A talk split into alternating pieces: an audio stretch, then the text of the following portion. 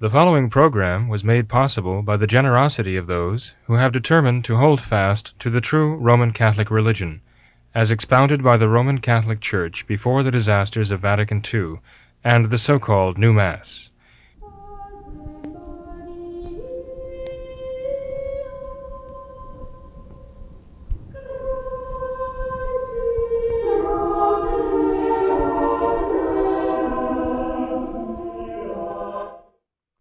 Hello, welcome to What Catholics Believe.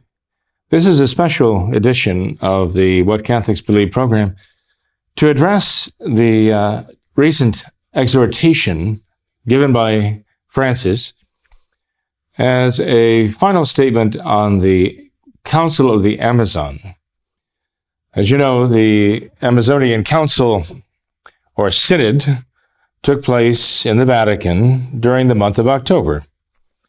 And it was preceded by an Instrumentum Laboris, a kind of working document, which contained very heterodox, even heretical statements. They were so outrageously revolutionary that there were many, even in the modern hierarchy, who found grave fault and feared that if this Instrumentum Laboris was to be the document that was discussed at the Synod and was the foundation of what was going to be the result of the Synod, this would be very, very dire for the Church. We see that the day before the Synod began, there was idol worship in the Vatican Gardens, in the very presence of Francis, and not only in his presence, but that he was actually presented with one of the idols by the shamanists who directed the worship.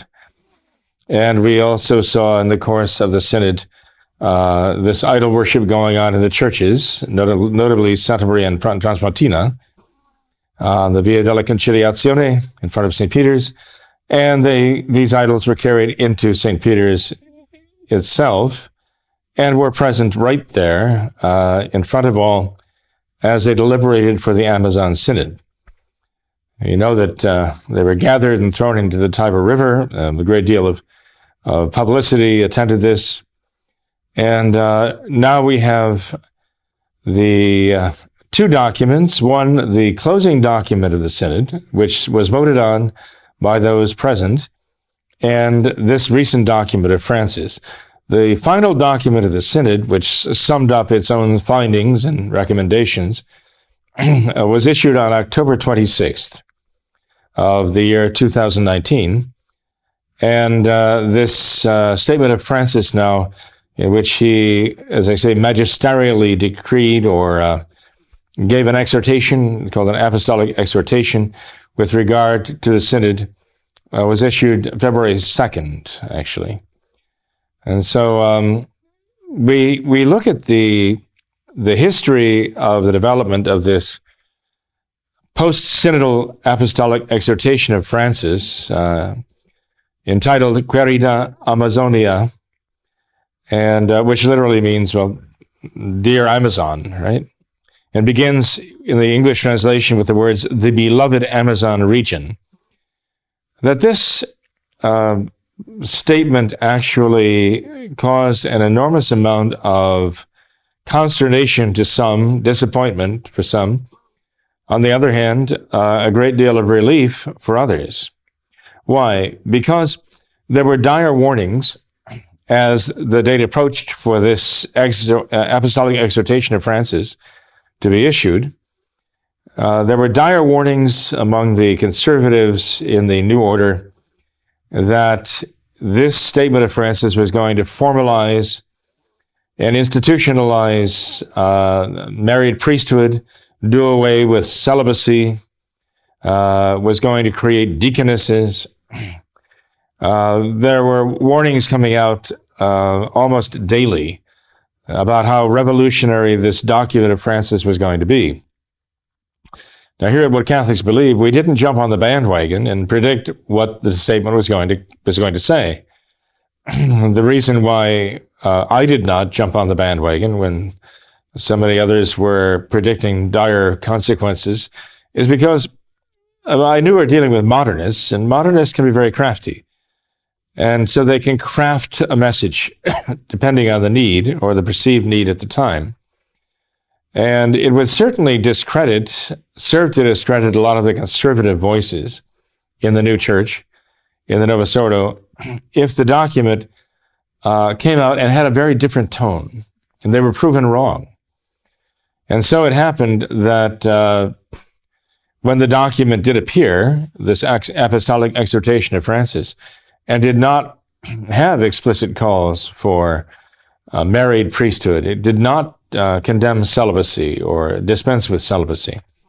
It did not really deal with the whole question of the viri probati, the approved men, married men who were called to ministry, notably priesthood. It did not talk about ordaining women as deaconesses. There were those who were not only left with egg on their faces, but they were wondering what to make of it, because it seemed to be such an about-face. The reactions range from great relief. The Wall Street Journal even carried an article, columns entitled, "Well, the Pope is Catholic after all." Other conservative websites were saying, "Oh, we accomplished by our prayers turning the Holy Father away from this plan to dispense with celibacy." There was even a book that was supposedly co-authored by Cardinal Sarah with Benedict XVI, although that was disputed afterwards, of course, with regard to the need for celibacy and how important it was to guard it. But we have to remember now that this entire synod was not really about celibacy or doing away with celibacy, not at all. And those who are trying to make that the fundamental issue of this Amazonian synod are really on the wrong track, so much so that they've missed the whole point. In any case, it's certainly worth the effort now to take a look at Francis's Querida Amazonia, his apostolic exhortation, to understand what it really means and where the new order is going from here. Francis begins, they say, in the English translation with the words, "The beloved Amazon region stands before the world in all its splendor." And so he continues this apostolic exhortation in a kind of poetic fashion. But allow me to read the opening paragraphs of this so you can understand that his exhortation does not really ignore the question of celibacy. It doesn't really ignore the question that was raised by the working document about the viri probati and ordaining married men. It doesn't ignore the question of ordaining women deaconesses. Rather, we can say it doesn't even defer the question. He answers the question within the first few paragraphs. It's just that there are some of those who haven't noticed the significance of how he opens this exhortation. There are others who caught it right away. See if you can catch this. The significance of this exhortation. 2. During the synod, I listened, this is Francis speaking now, during the synod, I listened to the presentations and read with interest the reports of the discussion groups. In this exhortation, I wish to offer my own response to this process of dialogue and discernment. I will not go into all of the issues treated at length in the final document, nor do I claim to replace that text or to duplicate it.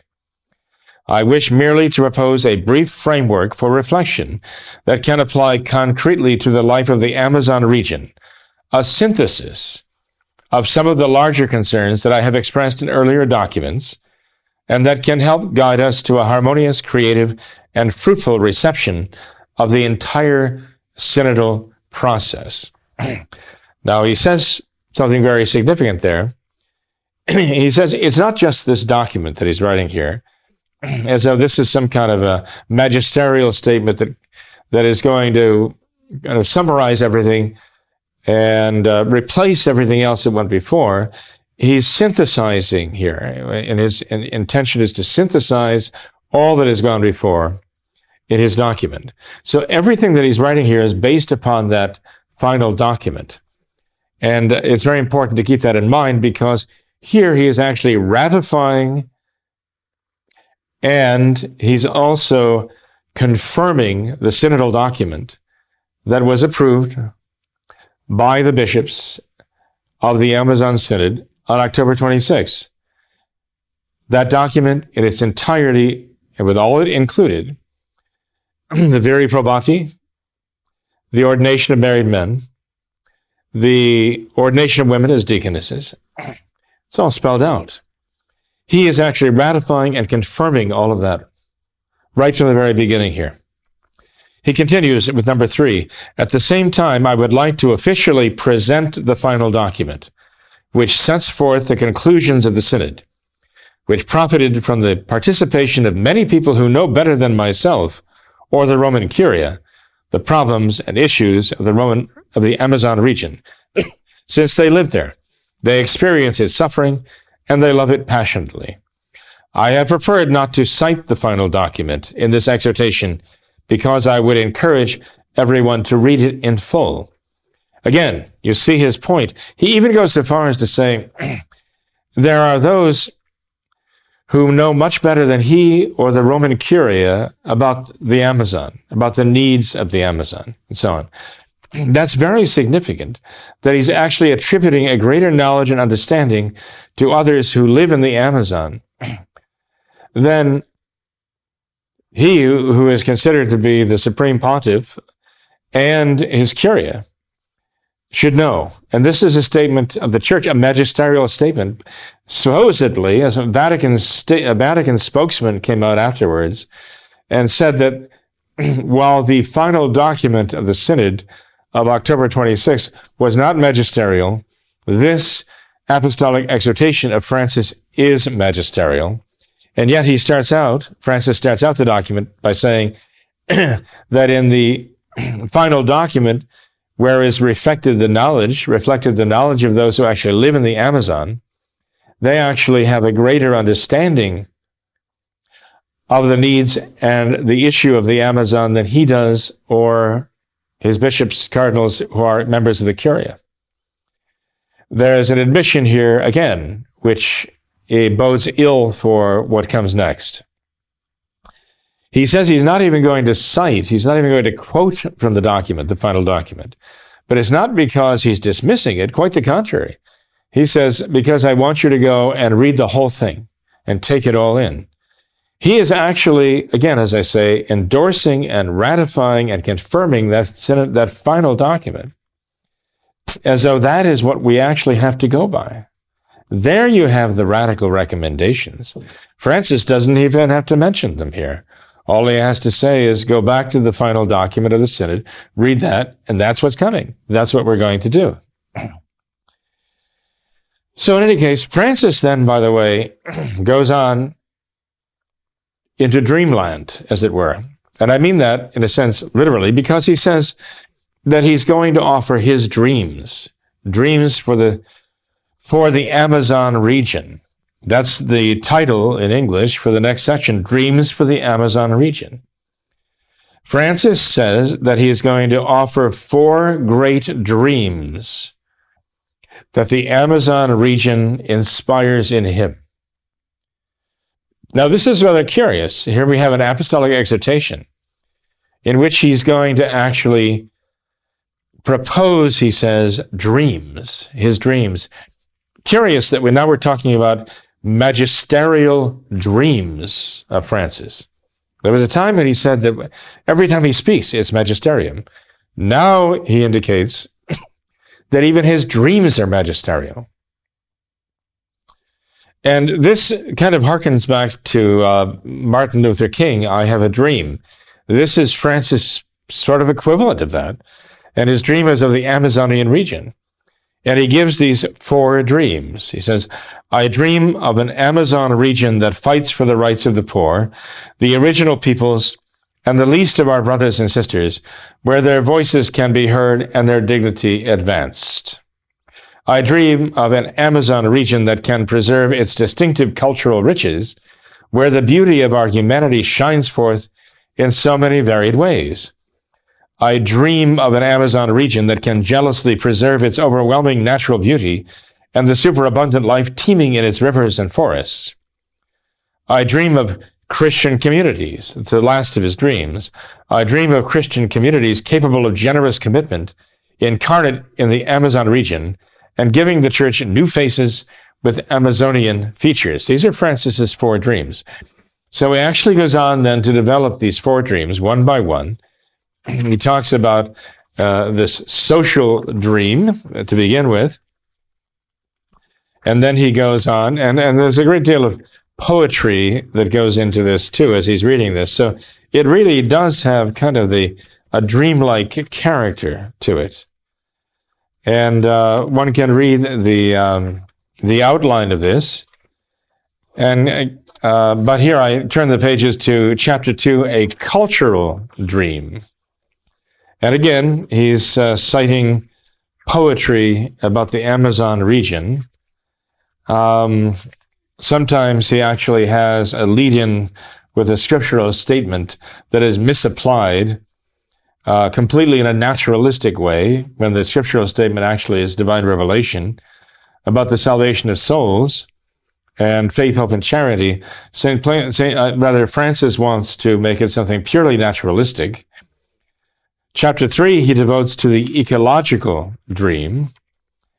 And then he goes on finally to the fourth dream of his, which actually gets into the realm of what is the church, his church, going to do about this, and what an impact it's going to have on the future of Francis's own church. And it is here that he actually gives us the next chapter. I just have to find it here. That he turns from his ecological dream, where he talks about fungi and such things. He talks about an ecclesial dream. This is a rather large section of his apostolic exhortation, his ecclesial dream. And here's where he talks about what he expects the church is going to do. The Church of the Novus Ordo is going to do with these dreams, and how he's going to realize the dream of Christian communities. It's interesting to note how absolutely ecumenical he is. I mean, he tries to speak in terms of our Lord being the one true Redeemer. That's true, he does here. But the idea of Christ's redemption is very much falsified.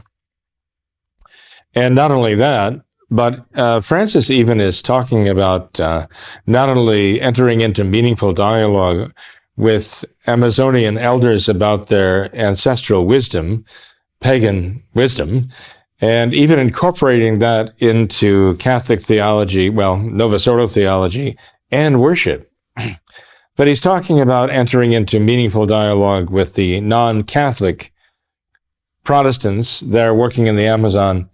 And basically, he refers to them all working together to create some kind of a amorphous Christian community of some kind there.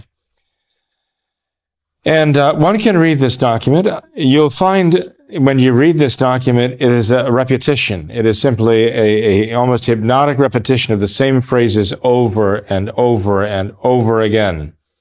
The integral ecology and the conversion, the social conversion, the spiritual conversion, ecological conversion, over and over again, this constant repetition of the same idea. I guess in order to produce a document that could be actually summed up in one paragraph or even just a matter of a few sentences, you have to do that. You have to make a document out of it by repeating it over and over and again. As I say, basically and hypnotically, so that one comes to the end of paragraphs, one comes to the end of sections, and has no clear idea of what this actually means. But that's characteristic of modernism. This is a hallmark of modernists themselves. They use verbiage, and the sheer volume of verbiage somehow gives one the impression that he must have said something. I have no idea what it is, but it must say something very deep. If I read it and it doesn't make sense to me, and I don't have any clear idea of what he meant, it must be not that what he's saying is vacuous. It must be that I'm not intelligent enough to grasp the depth of the thought. This is what modernists rely on, but we have to simply face the reality that it is vacuous, that the document is vacuous. You can't even call it theology. It is not even philosophy. It is just vacuous verbalizing is all it is.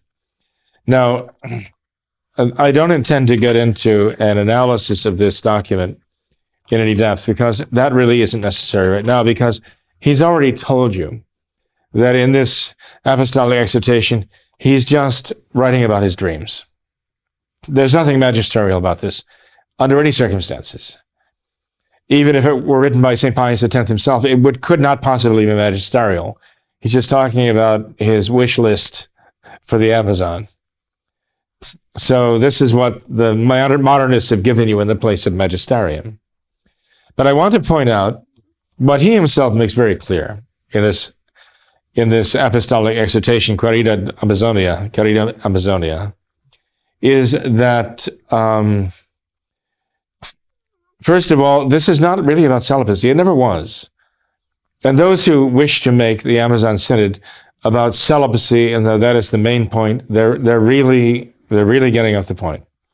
If one reads the Instrumentum Laboris, which was the working document, one sees that, yes, recommendations were made that the viri probati, worthy men or approved men who are married men, be ordained to the priesthood, and married women become deaconesses.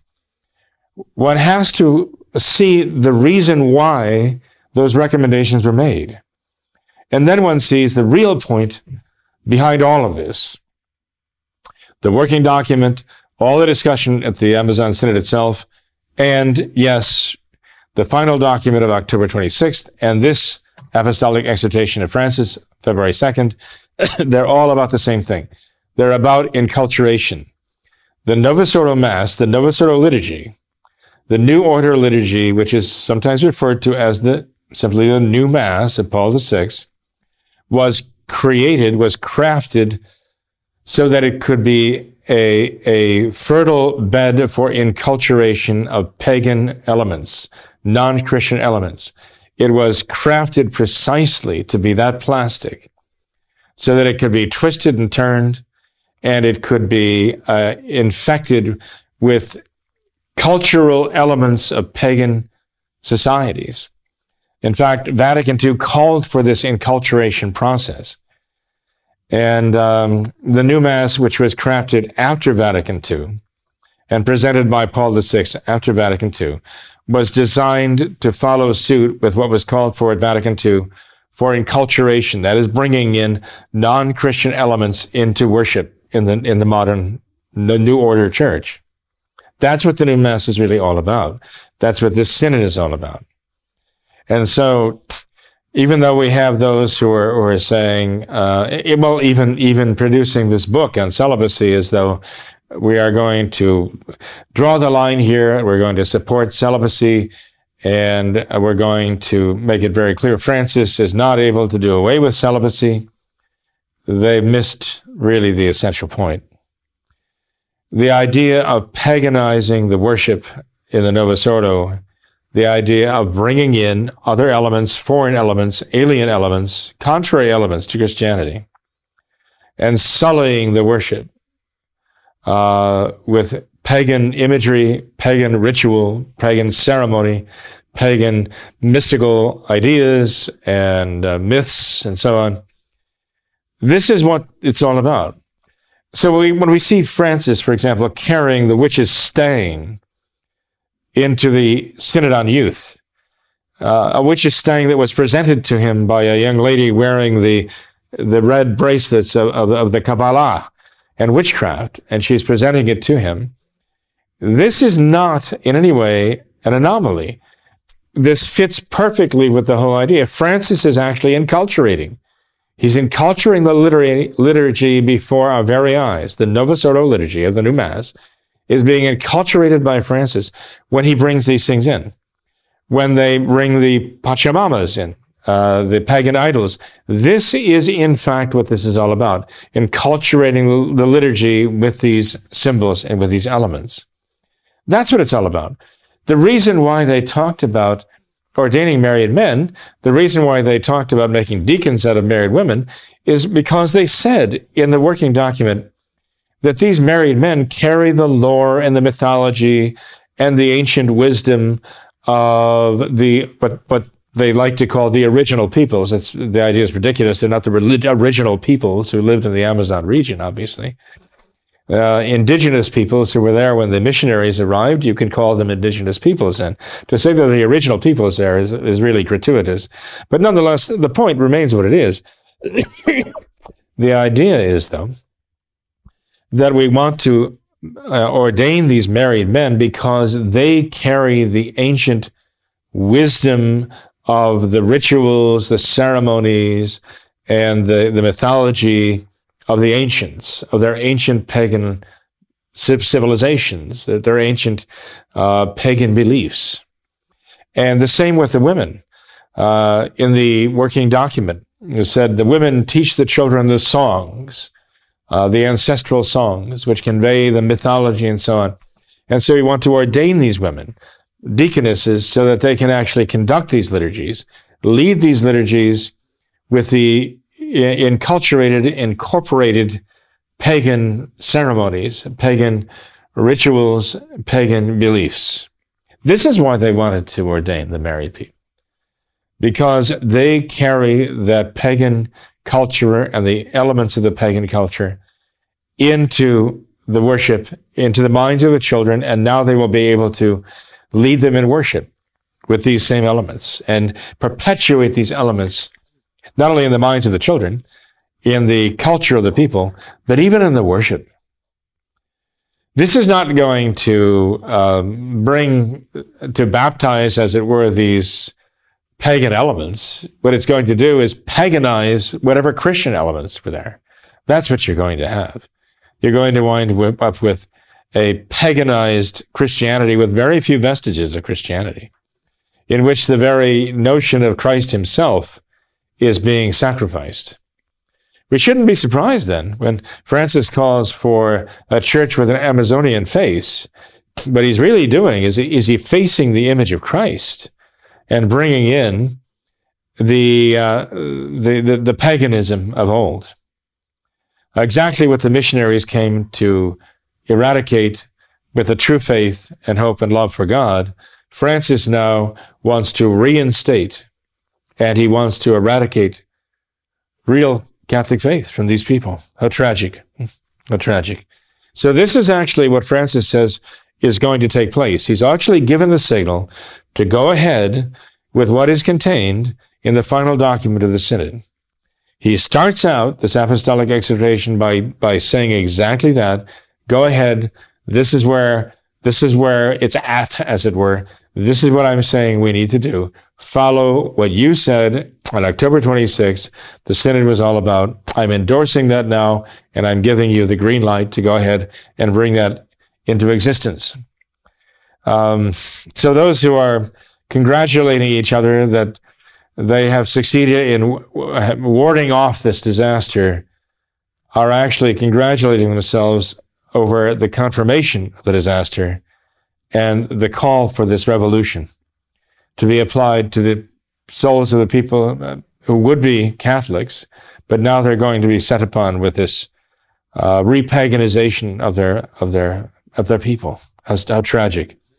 There are actually priests in the Amazon, working in the Amazon, who are protesting this and saying, "This is what this. You're actually calling for the destruction of the Catholic faith in the Amazon, what remains of it."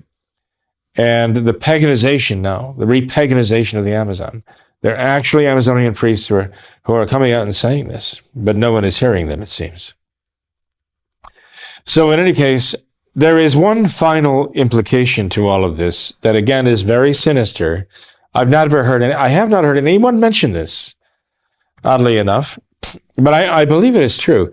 You know, in the beginning of this apostolic exhortation, where Francis says, I'm not going to quote from the final document of the Synod. I want you to read the whole thing. Here I am, I'm making formal, he says, I'm making this reception of the entire synodal process here by my apostolic exhortation. And I am formally presenting, officially presenting the final document and the conclusions of the synod to you, offered by people who have much greater knowledge of this matter than I myself or my Curia.